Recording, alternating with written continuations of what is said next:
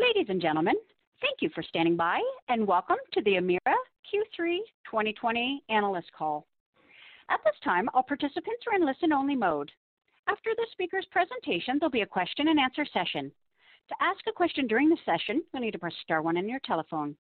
If you require any further assistance, please press star zero. I would now like to hand the conference over to your speaker today, Scott Hastings. Please go ahead. Thank you, Marcella, and thank you all for joining us this morning for Emera's third quarter 2020 conference call and live webcast. Emera's third quarter earnings release was distributed this morning via Newswire, and the financial statements, management discussion and analysis, and the presentation being referenced on this call are available on our website at emera.com. Joining me this morning uh, for this call is Scott Balfour, Emera's Chief Executive Officer, Greg Blunden, Emera's Chief Financial Officer, and other members of the Emera management team. Before we begin, I'd like to take a moment to advise you that this morning's discussion will include forward-looking information, which is subject to the cautionary statement contained on the supporting slide. Today's discussion and presentation will also include references to non-GAAP financial measures. You should refer to the appendix for definitional information and reconciliations of historical non-GAAP measures to the closest GAAP financial measure.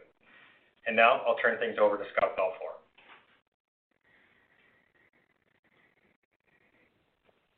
Thank you, Scott, and good morning, everyone. We're pleased to report that overall, our business remains strong despite the impacts of the global COVID-19 pandemic. Our teams continue to deliver the essential energy our customers count on every day. And as the pandemic continues, we understand the increasing financial pressure many are facing. And so, in addition to our significant community investments and rate relief programs, our employees continue to work with customers on payment plans to connect them to financial aid programs available to help reduce the financial pressure. In these ways and many others, our teams at our gas and electric utilities continue to be customer-centric. In this quarter, we saw strong customer satisfaction scores at our electric and gas utilities. Peoples Gas, for the eighth consecutive year, was named the top-rated utility in customer satisfaction among mid-size natural gas companies in the south region by J.D. Power. In doing so, they received the highest customer satisfaction scores in the nation. Our teams have also been advancing excuse me, also been advancing our 2020 capital program, which focuses on investments in cleaner and reliable energy. Even with the additional COVID-19 driven health and safety measures in place, I'm pleased to say again this quarter that our large capital projects, including the Big Bend modernization and our solar projects in Florida, continue to be on time and on budget. These projects and our capital program as a whole reflect our strategy in action, facilitating our transition to lower carbon and improving reliability, all the while never losing sight of customer affordability. With that, I'm pleased to share that our updated capital plan anticipates the investment of between 7.4 billion and 8.6 billion over the next three years. As in the past, the baseline capital plan only contains committed projects that we are highly confident will proceed over the forecast period. Our baseline capital forecast includes previously announced projects like the Big Bend modernization project, investments in solar, storm hardening in Florida, and hydro refurbishments in Nova Scotia. In addition to the baseline forecast, we do see incremental upside that could provide an additional 1.2 billion dollars of investment opportunity in development. I will speak about one of those development opportunities in a few moments. Our capital program is directed towards regulated investments that support our strategy and growth in earnings. Over the next three years, almost 80% of our capital will be deployed in our electric utilities, while where our investments in renewable and cleaner generation, grid resiliency, and smart meters. The remaining 20% will be invested in our gas utilities, where the focus is on system expansion to support customer growth and investments that enhance reliability. Notably, about 70% of our capital is expected to be invested in the state of Florida, optimizing our capital allocation to a jurisdiction with favorable equity thickness and returns.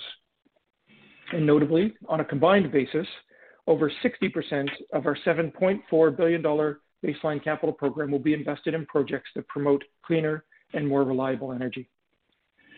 This robust capital program will drive rate base growth between 7.5% and 8.5% from 2019 to 2023.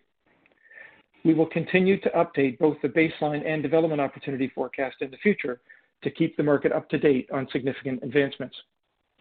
We're very proud of the growth that Emera has demonstrated, and we look as and as we look to the future, we're excited about the opportunities that we see for your company. Our strategy, team, and focused capital plan are driving real and meaningful contributions to national, provincial, and state-level responses to climate change, reducing greenhouse emissions from our operations, and strengthening the resiliency of our energy systems. As compared to, to a 2005 base period, our two largest utilities, Tampa Electric and Nova Scotia Power, have reduced their greenhouse gas emissions by over 35% in 2019 and are forecasting an overall 50% reduction in 2023. While we're proud of our track record, we know we still have work to do as we continue to transition to a lower carbon economy. The reality is that when it comes to emission reductions and our sustainability efforts and positioning, overall, we have a very good story to tell, and we're working hard to tell it better. In October, we published our annual sustainability update, which provides a complete picture of our performance on environmental, social, and governance matters. This year, we added two new disclosure frameworks, SASB and TCFD, and we look forward to continuing to build on our ESG disclosures in future reports. The integration of renewables and natural gas has significantly transformed Emera's generation fleet. With our committed capital program in place, it is anticipated that in 2023, Tampa Electric and Nova Scotia Power will have reduced their percentage of coal generation by a combined more than 20 uh, by more than 80%, excuse me, as compared to a base period of 2005, an 80% reduction compared to 2005. Our service territories are unique, which of course drives our approach to achieving these reductions in each jurisdiction. In 2023, Tampa Electric will have over 1,250 megawatts of solar connected to their system, as compared to just 4 megawatts when Emera acquired the utility in 2016.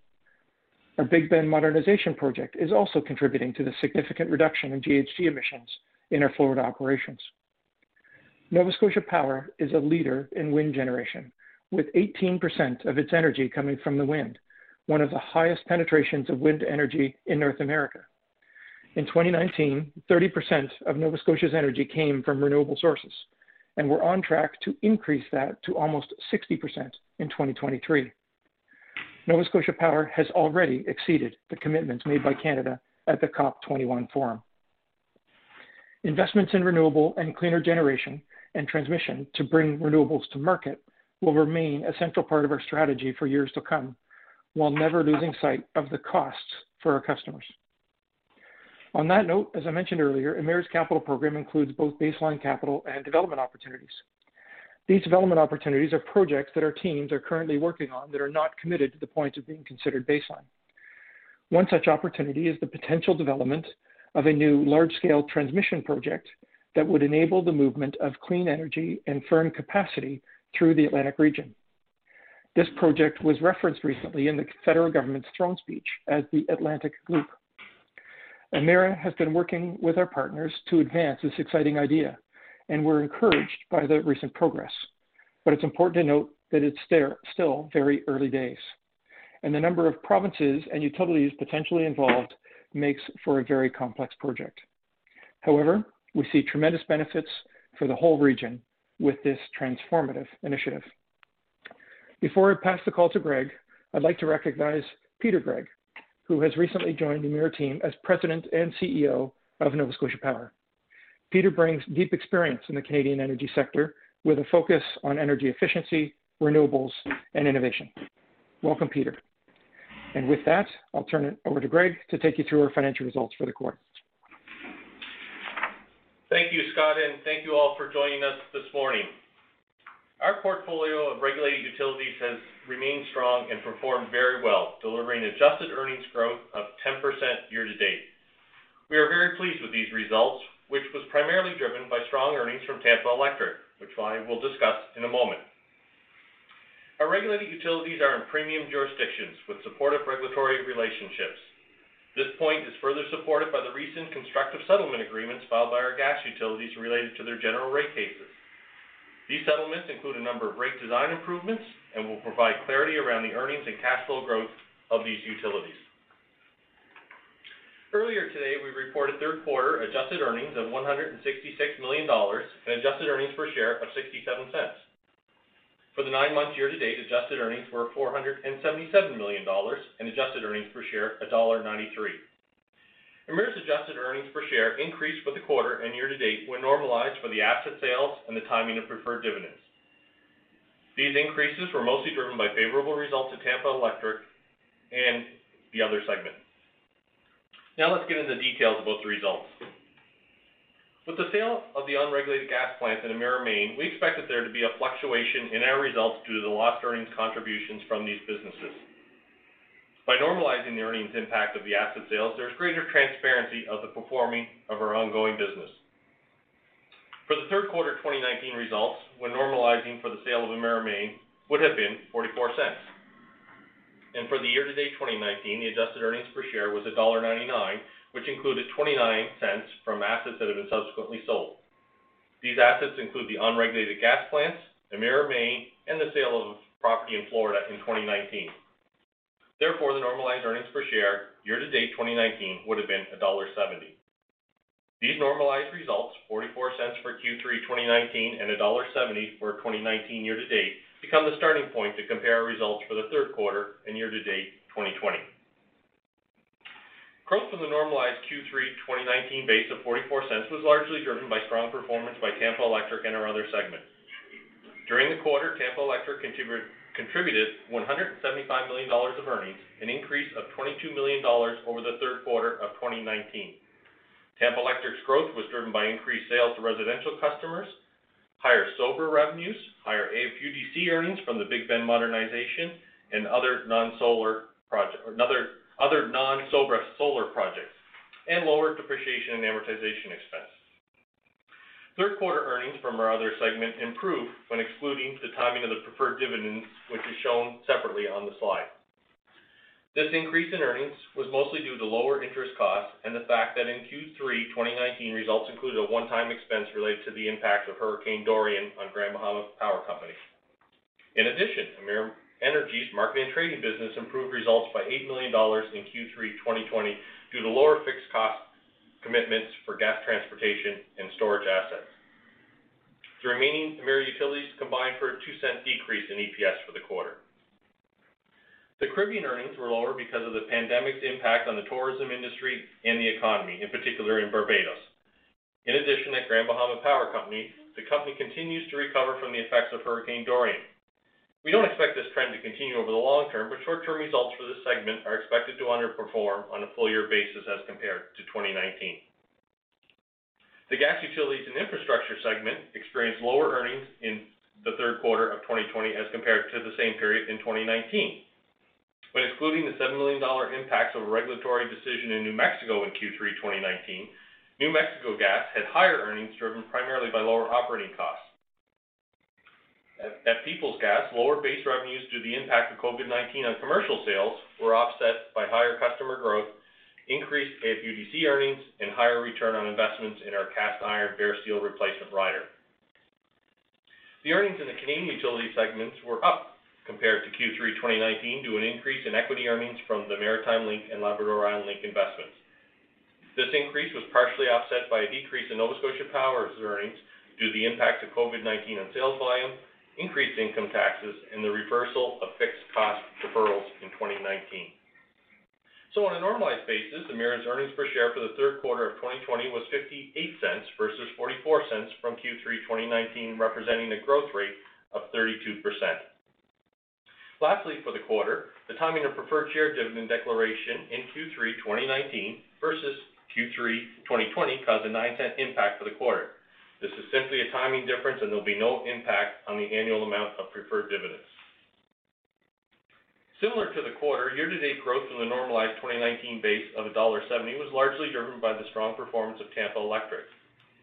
For the year-to-date 2020, Tampa Electric contributed $400 million of earnings, an increase of $61 million or 15% growth over the 2019 year-to-date.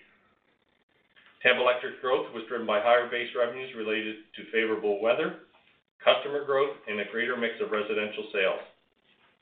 In addition, Tampa Electric's earnings benefited from higher AFUDC from the Big Bend modernization and non-SoBRA solar projects and lower depreciation and amortization expense.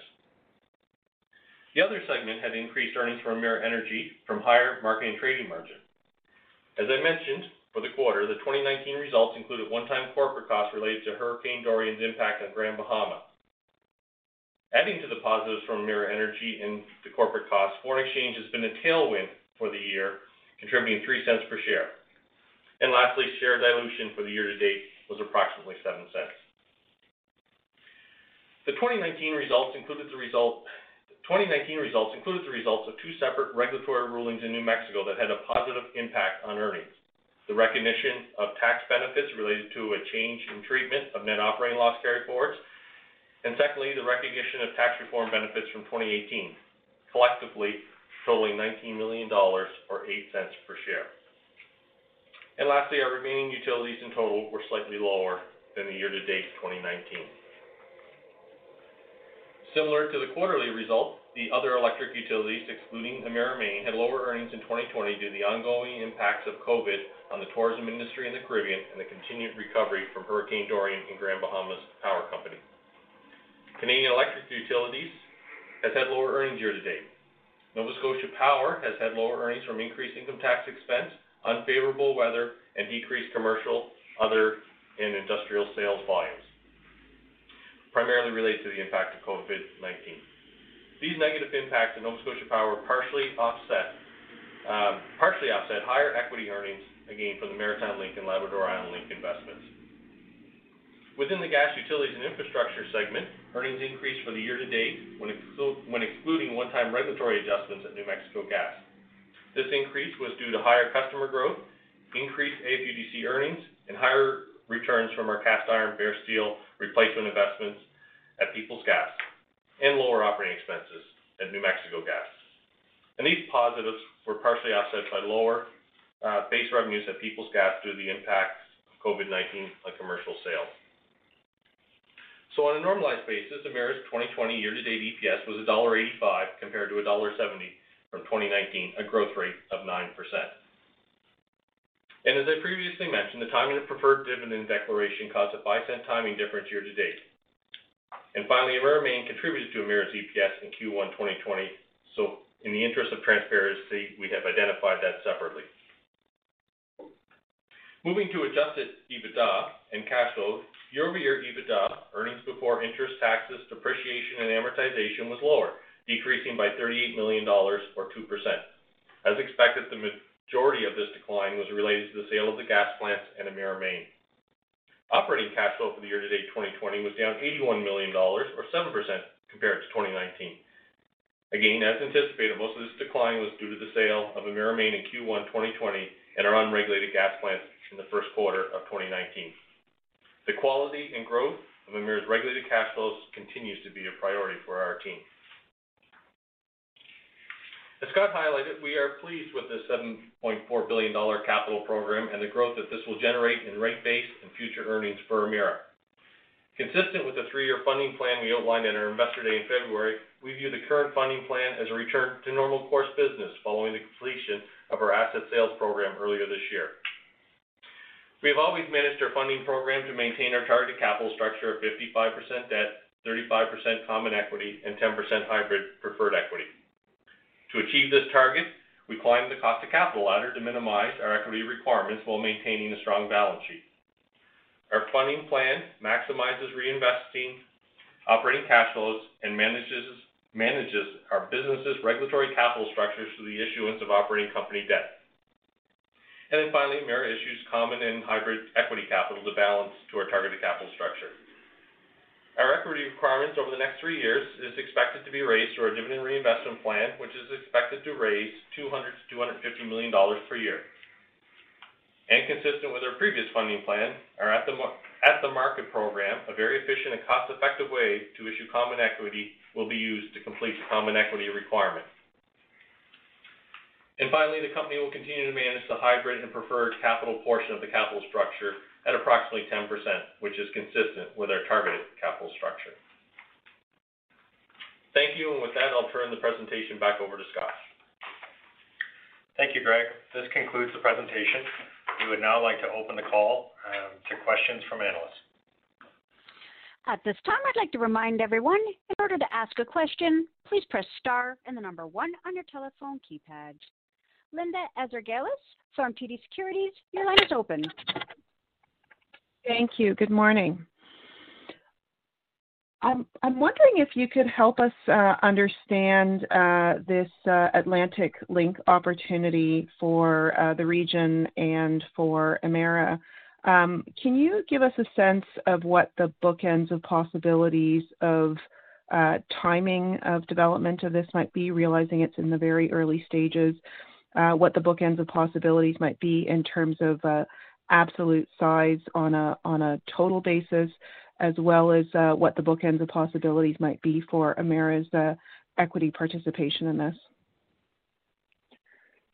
Yeah, Linda, it's it's Scott, and good morning. And um, uh, look, at, at, at this point, I'd, I'd, say it's still a little early to get into uh, sort of narrowing narrowing some some of those items. But I, you know, I will say this is a this is a you know a, a project uh, multiples of the scale of of the Maritime Link project for uh, for for us. Um, uh, and um, as as to the project overall, and I think as to timing, really, you know, the the the center point of this of this strategy, uh, and and and really, you know, the the original impetus for this project as a whole is a, a recognition that as we as we if we can think about uh, Eastern Canada, Atlantic Canada, more as more as a region um, and and think about the, um, the, the clean hydro resources that exist in in Newfoundland, Labrador, and in in the province of Quebec, um, where at this juncture there's you know there's more energy than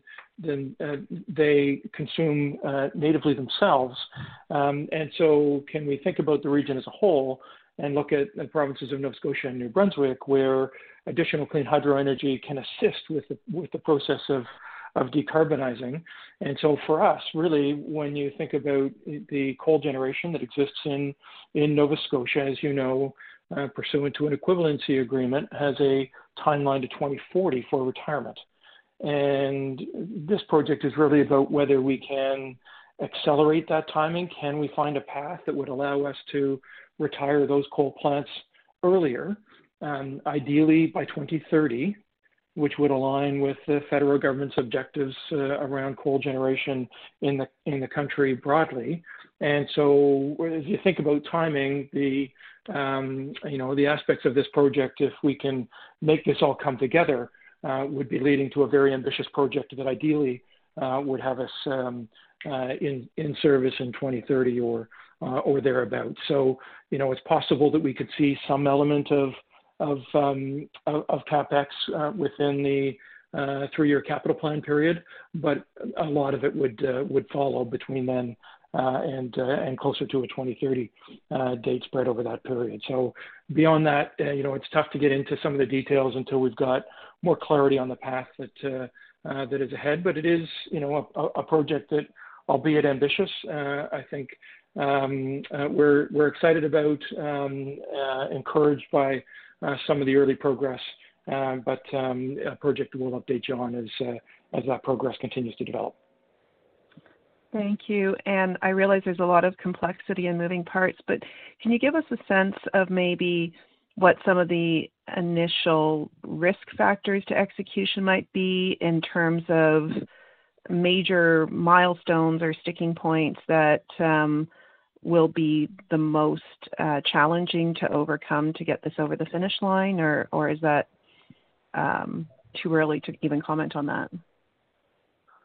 Yeah, I think I, I think I made reference to it in in my remarks, and you know, this is when you start to talk about regional projects, it it means there's there's uh, a lot of stakeholders involved, um, and that adds complexity. And so, you know, I think that that really is the is the most significant uh, aspect of of this. Obviously, um, you know, the federal government is engaged, and and we're encouraged by the reference in the in the throne speech. But uh, there's also provincial governments, and of course, um, uh, utilities uh, in, engaged. And so, you know, it's that front end uh, work, Linda, that really is is the most complicated. And you know, as that starts to take shape, um, uh, and if we can um, line up the stars to to see support broadly through uh, through the regions, then um, uh, then I think there'll be uh, an ability to speak more clearly about what that means in terms of of scale and timing and and those aspects. So I, I think it's really that that um, uh, the, the, the, multi-party nature of it um, and working our way through that uh, over the next little bit is uh, is what to watch for. Well, hopefully it uh, remains a priority uh, for everyone and uh, and the momentum continues. Um, maybe moving more to um, a a question just as follow up with respect to the Q4 outlook. Um, how has the opportunity looked to date for the energy marketing and trading business? And beyond this year, any comment on the outlook regarding your fixed commitments for uh, natural gas transmission and storage and how they might continue to step down or or what uh, the 2021 uh, outlook looks like right now would be appreciated. So, Linda, it's Judy. Good morning. Um, so you can see from the MD&A that uh, currently uh, we we set our expectation that we think 2020 will uh, be a better year than 2019, which was obviously particularly weak. Um, but that we may there's a risk that we fall short of the low end of our earnings guidance. You know, it's an unusual year, 2020, obviously. Um, so there has been a, a, little bit of dampening of demand um, as a result of you know various economic slowdown, and the weather has been unappealing. Um, so the reality is, I'll, you know, we do the best we can to provide those predictions, but 40% of our money often gets earned in November and December. So until the last day of the year, it's really hard to know where we'll wind up exactly. It has been a little bit warm um, uh, for the first week and a half of November, which of course we don't love that. But um, the forwards are uh, more robust than current pricing, so the market hasn't given up on the winter, and neither have we. Um, so that's kind of where we are. You'll remember in terms of the um, our fixed costs for transportation that they're things that we that they're um, positions that we generally acquire kind of on a short term basis in competitive bidding processes. And the reality is they kind of tend to reflect last year's market. So the reason um, we had a lower investment kind of in Q3 of 2020 was that we were able to acquire um, our positions at a at a lower rate. I, I don't see any kind of increase in the value of gas transportation looking out into the coming year. So um, where that kind of positions us is we kind of have the same opportunity set uh, for days when uh, there's real money to be made, but we have a lower cost of entry going in, which is which is uh, limit on the downside risk. So you know, I would never I would never say anything a year in advance other than we would generally expect to be able to earn within our earnings range for 2021 at this point. Thank you. I always appreciate the uh, the context you provide. I'll jump back in the queue. Rob Hope from Scotiabank, your line is open. Morning, everyone. Uh, appreciate the comments on the opportunities and development in regards to uh, the Atlantic project. But if we take a look at uh, Florida, can you just give us uh, an understanding of you know, how much additional uh, capital could be put to work, I guess, in TECO related to storm hardening as well as incremental renewable renewable generation? Yeah, Rob. Nancy? Rob, it's, oh, sure, sorry, Greg. Yeah, Rob, I, think, you know, as we look at that billion two of, projects under development, I, think it's fair to say that probably, you know, 30 to 40 percent of that would be projects that, um, you know, that we're looking at. Um, in Tampa specifically, and storm hardening would be part of that, so it could be any number of that. So, you know, I'd say it's a relatively modest amount on their overall capital program over that three years, but some of those things are still being fine-tuned. All right. Thanks for that. Uh and then just turning over to kind of your existing uh, Atlantic uh, transmission lines.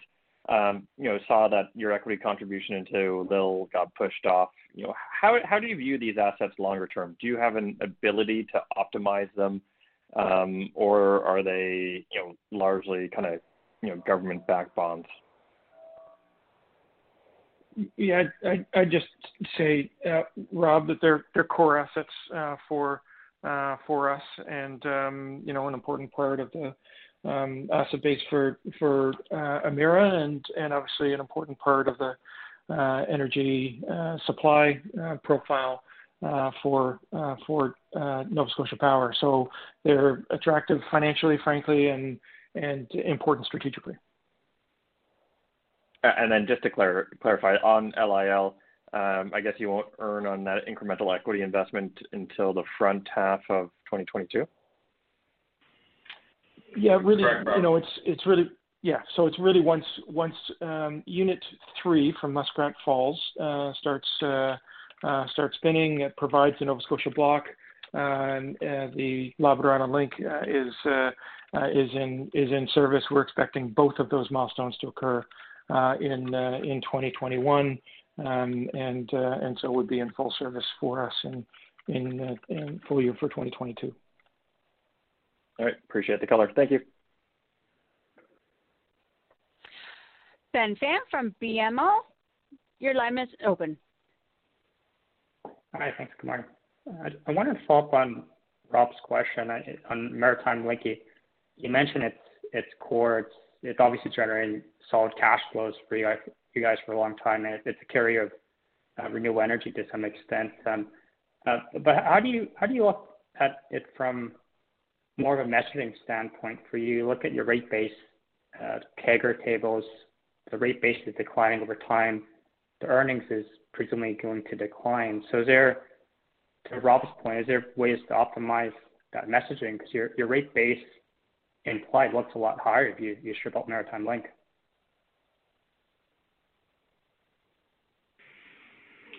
Yeah. What what what you say is. Well, So, Greg and I are gonna give the same answer, I'm sure. So go ahead, Greg.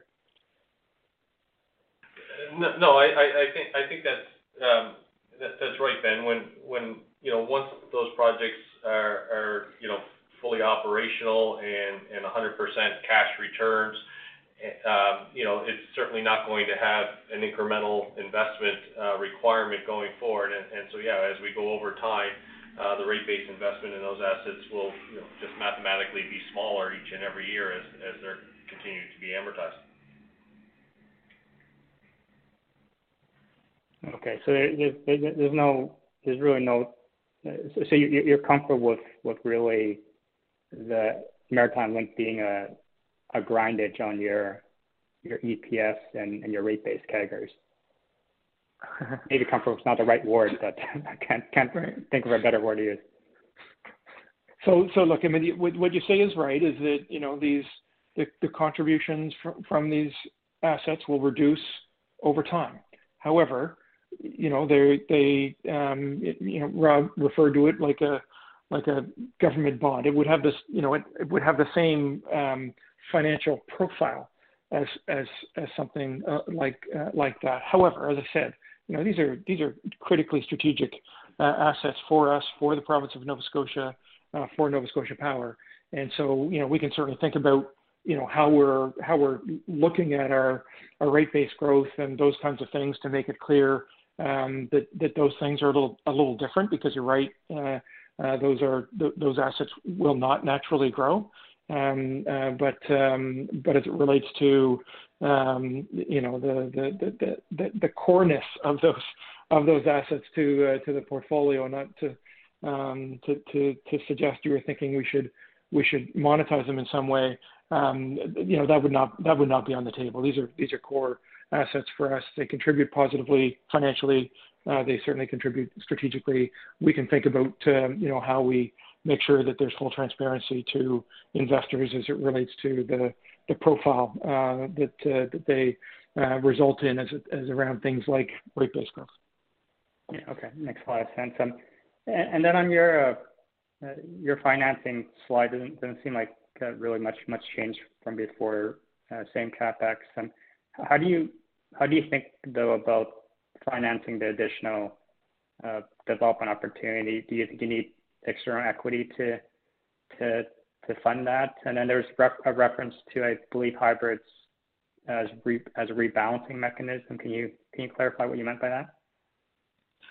Yeah, yeah, Ben, it's Greg. Um, obviously, um, all of the additional development opportunities, which in, fairness to are, are a little bit back end loaded, are are all rate regulated investments. So it would follow the traditional funding. You know, approximately half of that would be funded with operating company debt um, and then the balance with uh, you know, common equity and uh, preferred shares, um, to the extent that we needed to and that there wasn't incremental cash flow coming at the same time. So all those things will get into the mix. Um, but, you know, it would be a relatively modest incremental equity requirement towards the back end if those projects uh, do in fact unfold the way we hope. On the preferred share side, you know, I think the way to think of it is we probably have you know, certainly with the balance sheet growing, probably have room for, you know, call it $500 million worth of preferred shares or hybrid equity to do over this period. No rush to do it. That market's been kind of, um, the pricing of that market doesn't really fit into our capital structure very well right now. It looks like it might be starting to open up, but I think at some point in time over this three-year period, you might see us do kind of in that range of, of preferred shares or hybrid equity. All right, that's great. Very helpful. Thank you. Robert Kwan from RBC, your line is open. Great. Good morning. Um, if I can come back to the, the capital plan, I know you've given a little bit of color here on Florida, but just you had 200 to 500 million of opportunities before. So the first part is just have you crystallized any of that into the 21 to 23 base plan? If you've got some specifics on that. And then as you think about the 1.2 billion of ops, you've already carved out Florida, but are there, you know, kind of other, call it couple of hundred million kind of plus type uh, initiatives in the that would be in that number? Yeah, I think, Robert, I'd say probably there's been a little bit of, let's call crystallization, I think is the word you use in terms of things that were under development before that are in our base plan. Probably the most material of that over this period is, is uh, over the next two years, I guess, trying to compare plan to plan, uh, would be about an additional $100 million uh, for the storm protection plan investments in Tampa Electric. Uh, there would be other, some smaller other items, but that would be probably the most significant one. And then just in the, the 1.2, um, outside of Florida, what else would be kind of larger pieces making up that bucket? Yeah, so I, I, about 40% of it would be um, targeted towards the tail end uh, of the forecast period for the Atlantic Loop or something like that, as, as we look at various alternatives to accelerate uh, the reduction of coal-fired generation even further in Nova Scotia. And then probably about 30% of that, of that total um, is, quite frankly, everything else across all of our other utilities uh, in our portfolio. Okay, that's great. Um, I just finished with a question on the dividend. In, past years, you extended the dividend growth guidance when you announced the dividend increase, um, which wasn't the case this year, and now you've rolled out the capital plan out to 2023. So I'm just wondering, is there some extra thought that's going on internally around that or evaluation around dividend policy? No, I don't. I don't. I, don't, I wouldn't read that uh, into it. Into it, Robert. Um, you know, we'll uh, we'll we'll look uh, probably with our, our, our more traditional schedule again next fall um, uh, in in timing with uh, uh, with the div- dividend discussion and decision that uh, directors will make uh, then as to sort of extending out the extending out the timeline and really just a reflection uh, right now that you know the, the environment that we're all living in right now is um, uh, is is uh, a little different obviously than all of us all of us uh, thought. And so you know I, I think you know the words that I'd said before I would repeat is that when we when we set this dividend growth rate of four to five percent um, you know, while directors will make a decision about around dividend increases um, uh, at, uh, at at each moment in time where they're having those discussions, um, the reality is when we set that, we were we were looking to set that at a rate that we believed was sustainable over time,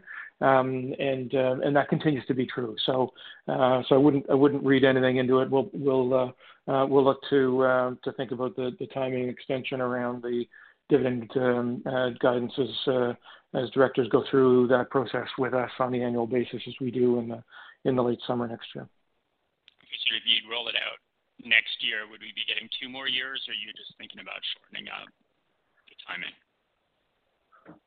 Yeah, I, I, I won't I won't prejudge what the what the discussion and decision from that uh, is is Robert, but um, but we understand that you know dividend uh, growth and and dividend growth guidance is is helpful to to our investors, and so um, you know that'll that'll be uh, certainly a front and center as we uh, have our discussions with directors and and uh, and make sure that we're providing the most helpful uh, pieces of, uh, of, of of guidance to our investors as it relates to what our growth profile and the like uh, looks like. But as I say, the you know the dividend growth rate that uh, that we established was was one that that um, we put in place thinking that was uh, sustainable over a long period of time, and I would suggest to you that uh, continues to be true in my view.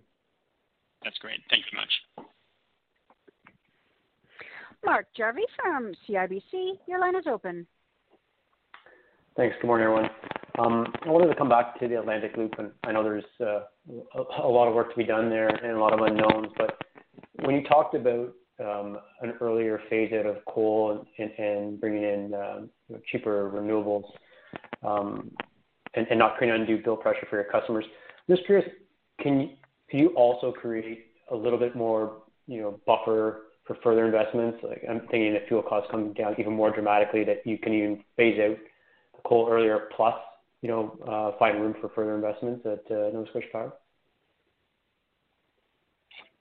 Yeah, so certainly, uh, Mark. I mean that really has been our, DNA for for a long, long time. Is you know you, you would have heard us talk about fueled asset strategies, and so to the extent that we're able to um, you know take uh, take advantage of um, uh, of of removing uh, higher cost, higher carbon generation and replacing it with um, with with renewables that that eliminates the the fuel expense uh, in that and effectively redirect that um, towards uh, towards the cost of capital of of, of renewables.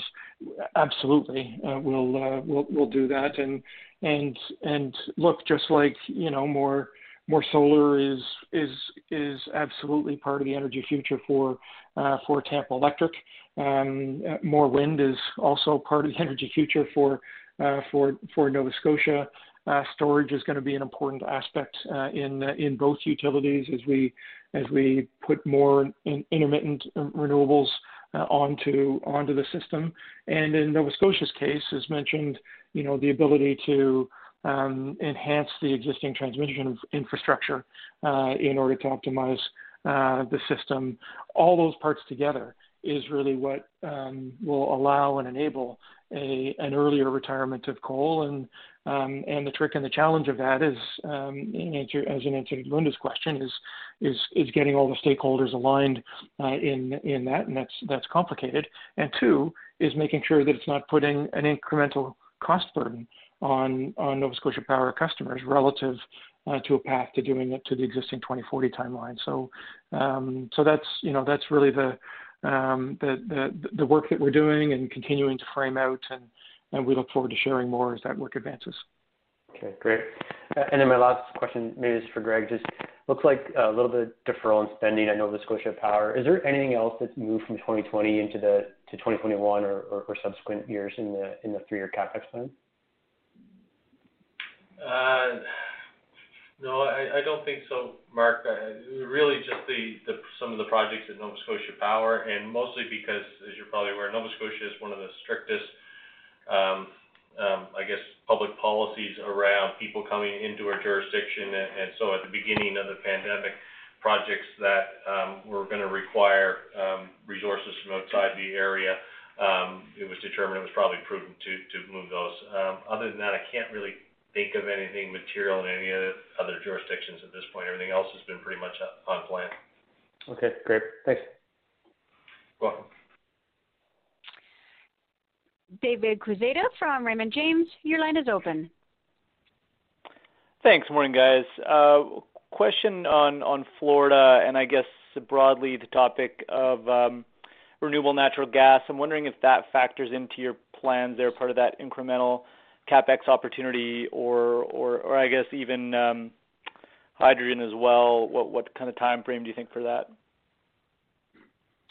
Yeah, so well, certainly on the first on the first one, uh, David, I'd say both Peoples Gas and New Mexico Gas are are are working on and uh, and looking at, renewable natural uh, natural gas. I'll, pass it to TJ in a second, and he can give you a sense as to his perspective on Florida.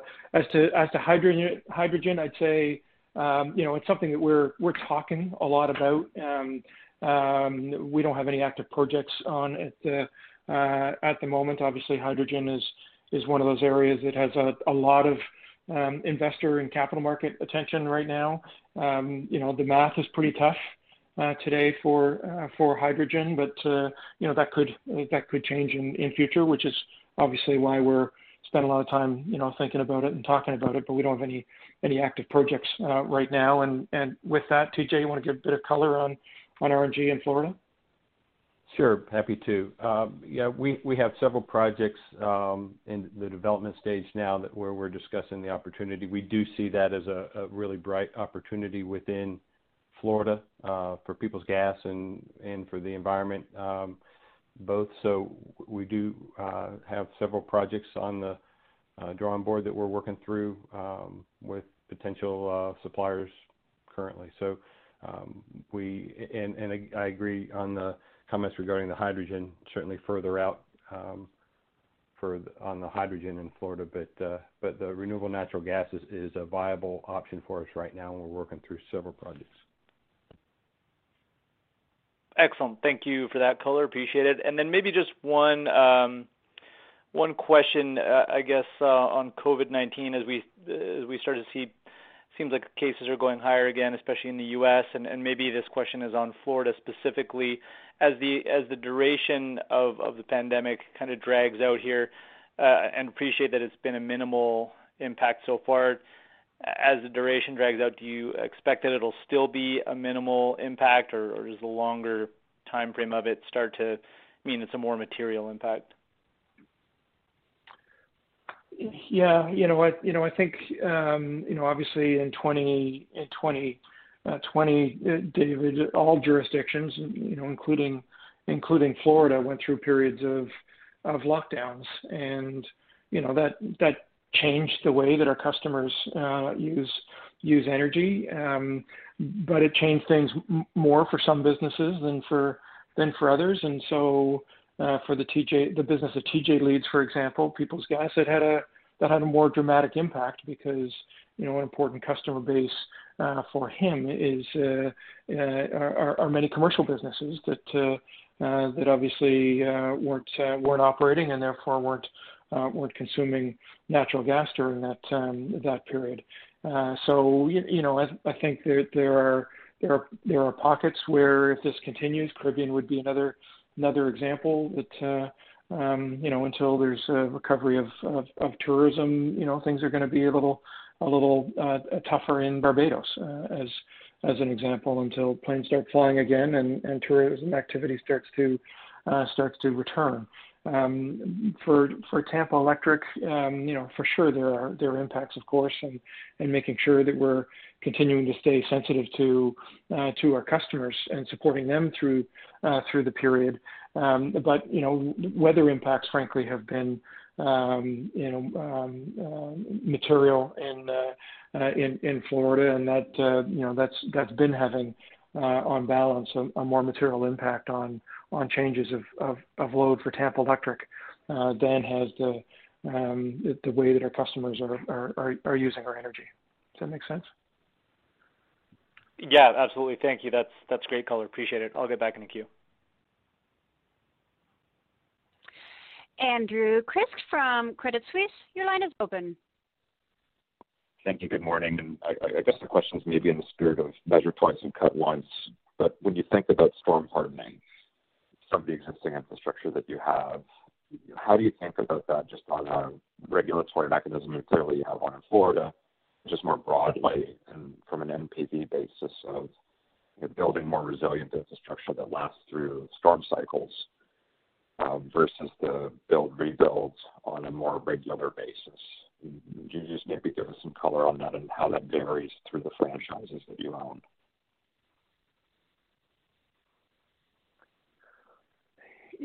Yeah. So so um, let me let me let me try this. I'm I'm I'm trying to get to the heart of your heart of your question, Andrew. So uh, so let me know if, I if I don't or or Rick or Greg can uh, can help help me. But um, you're right. You know the regulatory mechanisms as it relates to storm hardening or reliability uh, investments are are a little different jurisdiction by jurisdiction. Obviously, the most different right now is in Florida uh, with uh, with Tampa Electric and the um, the SPP, the Storm Protection Plan, um, that uh, is now in place uh, uh, in place there with. Uh, you know, something that arose as a result of, you know, underlying need and recognition of the impact of, major hurricanes in past years, um, but also with significant um, uh, government support and, initiative to uh, to ensure that there was actions being taken uh, in order to accelerate uh, those uh, those efforts. Um, in, in most other jurisdictions, um, you know, storm hardening or reliability investments become part of the, the capital plan and the profiling that, that each business um, uh, conducts and reviews with its uh, regulator, in some cases before the capital is spent, in other cases after the capital is spent, depending on, on the jurisdiction. And there always needs to be um, uh, a lens of regulators will apply a lens of prudency as it relates to as it relates to those investments. And so you are right, is you know thinking about how those investments are are made and and you know the cost of of rebuilding um, uh, for storm damaged infrastructure versus making them harder so that you don't need to rebuild as often is a really important part of the analysis that the teams uh, do and um, and review as um, uh, as as part of that work. And um, and you know the the environment that we're in is changing. And here in Nova Scotia the uh, the instances of of higher winds are are more frequent uh, than they have been in the past. And so the team worked through that as well in order to make sure that they're planning uh, for a system that is going to experience uh, more frequent frequent levels of, of higher wind, and um, and that would you know that would be true in terms of the work and analysis that that goes on across uh, across the system. Scott, maybe, maybe I could add uh, just just a bit of color to it, Andrew as, Scott mentioned, outside of Florida, each of the utilities have transmission distribution investments that include improvements in uh, reliability. They're aimed at uh, storm hardening and ability for the system to stand up in those severe events. Each of the utilities have it within their normal um, investment programs, but also a key component of it is you're, you're replenishing with newer technologies they are slightly more expensive, but give you better reliability. So the investment profile, as an example, in Nova Scotia Power for T&D is is about 40% of the overall capital uh, program for 2021. Um, captures a significant portion of it, focusing on reliability and enhancements on the system. I appreciate the color, and, and maybe just to follow up on that, you, what role do you see batteries playing within your utility footprints, and you, Nova Scotia would probably be a good example with just long radial lines. Um, do you see opportunities to really put batteries much closer to load and you know, maybe even on an individual house-by-house basis to improve reliability and then effectively buy you time to put the system back? Scott, do you want me to uh, address that? Yeah, please. So yep. It, it's Rick again, Andrew. Um, you know, batteries, we, we have battery system in Barbados, uh, in Nova Scotia as well on, on a feeder. Um, most of the development right now is focused on trying to figure out how to pro- extract the highest benefit from battery systems we're deploying. So, um, we know the technology, the costs are coming down, technology is improving, and within ETL, Emera Technologies, also they're developing the microgrid approach with the DC system that, that has battery components embedded. So a lot of work within Emera, each of the utilities uh, tackling different challenges uh, within each of the utilities and how to deploy them, but will will be a big part of it. We're just watching to make sure we're deploying the capital cost effectively. Okay, that's great. Thank you Andrew, very much. Andrew, it's Nancy. I'll just uh, I'll just add if you look at our 10-year site plan here in Florida, and uh, and the work that we did last year on on the IRP um, that served as the basis for it, and will uh, and and in our next 10-year site plan, you will see solar more solar, of course, ongoing investment in solar, but with battery. We think that's key, and we think the prices will be such that uh, that will make sense for us. Very helpful. Thank you, Nancy. Again, if you'd like to ask a question, please press star and the number one on your telephone keypad. Elias Foscolos from Industrial Alliance, your line is open. Uh, good morning, everybody. Uh, most of my questions have been asked, but um, probably one uh, broad question, um, probably initially directed towards uh, maybe maybe Ryan and TJ. Uh, despite economics, uh, some U.S. cities have been making headlines by uh, banning natural gas in new buildings. I can't find anything sort of related to that in Florida, but but maybe you can give uh, an outlook on uh, on that, uh, and then maybe a, a broader question uh, to take back uh, to Greg or Scott is, um, you know, do you consider yourself relatively hedged if that occurs?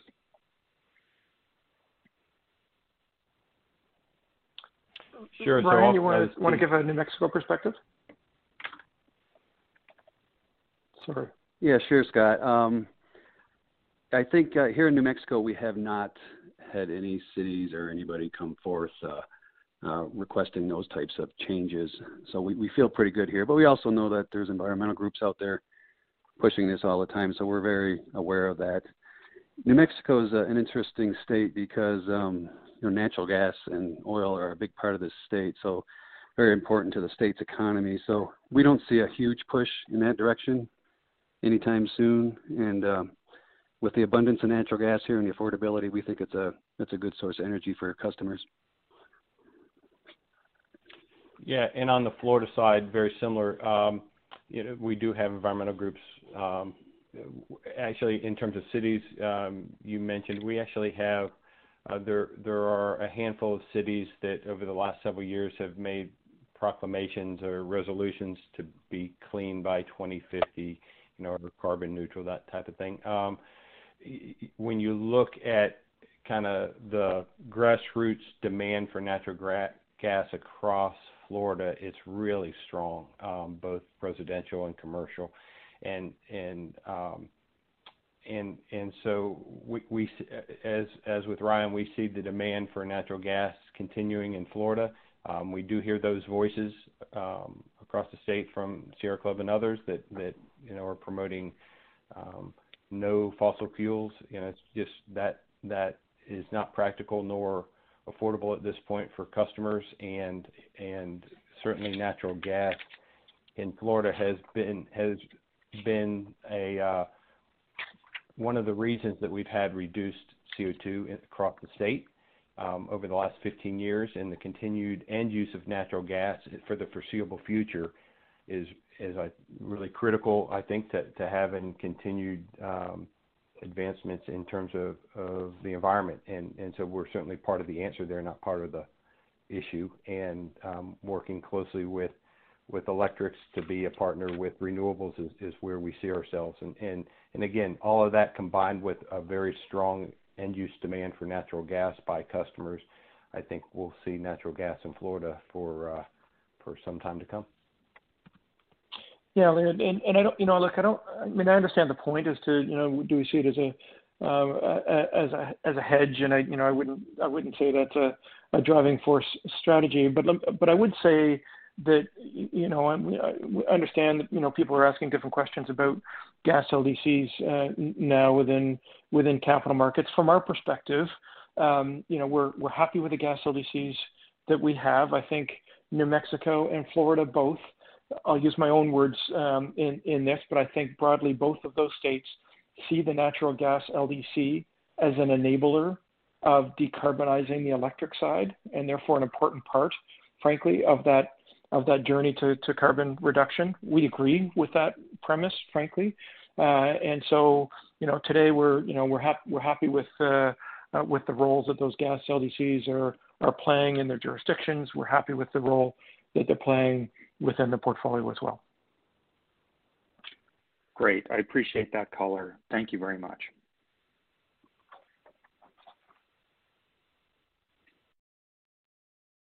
There are no further questions at this time. I'll turn the call back over to the presenters. Well, I'd like to thank you for, joining the call today and, uh, and your interest in Emera, and I hope you enjoy the rest of your day. Thank you. This concludes today's conference call. You may now disconnect.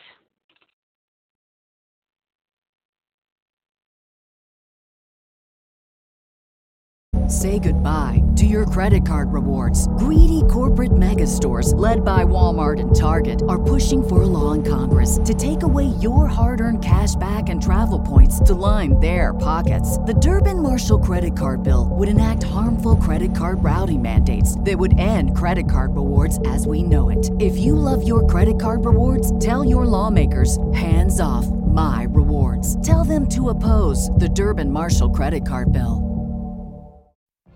What if you could have a career where the opportunities are as vast as our nation, where it's not about mission statements, but a shared mission? At U.S. Customs and Border Protection, we go beyond to protect more than borders from ship to shore, air to ground, cities to local communities. CBP agents and officers are keeping people safe. Join U.S. Customs and Border Protection and go beyond for something far greater than yourself. Learn more at cbp.gov/careers.